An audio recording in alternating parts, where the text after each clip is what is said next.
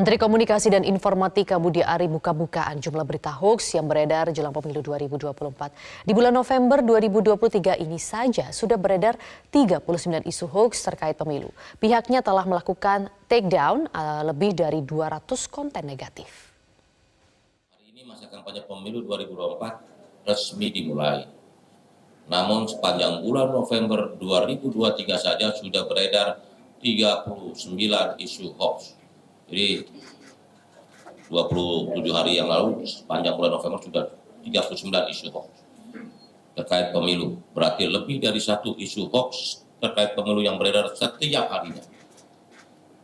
Sejak 17 Juli hingga 26 November 2023, Kementerian Kominfo sudah menemukan 96 isu hoax pemilu yang tersebar di 355 konten kami sudah berhasil melakukan take down 290 konten, sedangkan 65 konten lainnya sedang diproses. Jelajahi cara baru mendapatkan informasi. Download Metro TV Extend sekarang.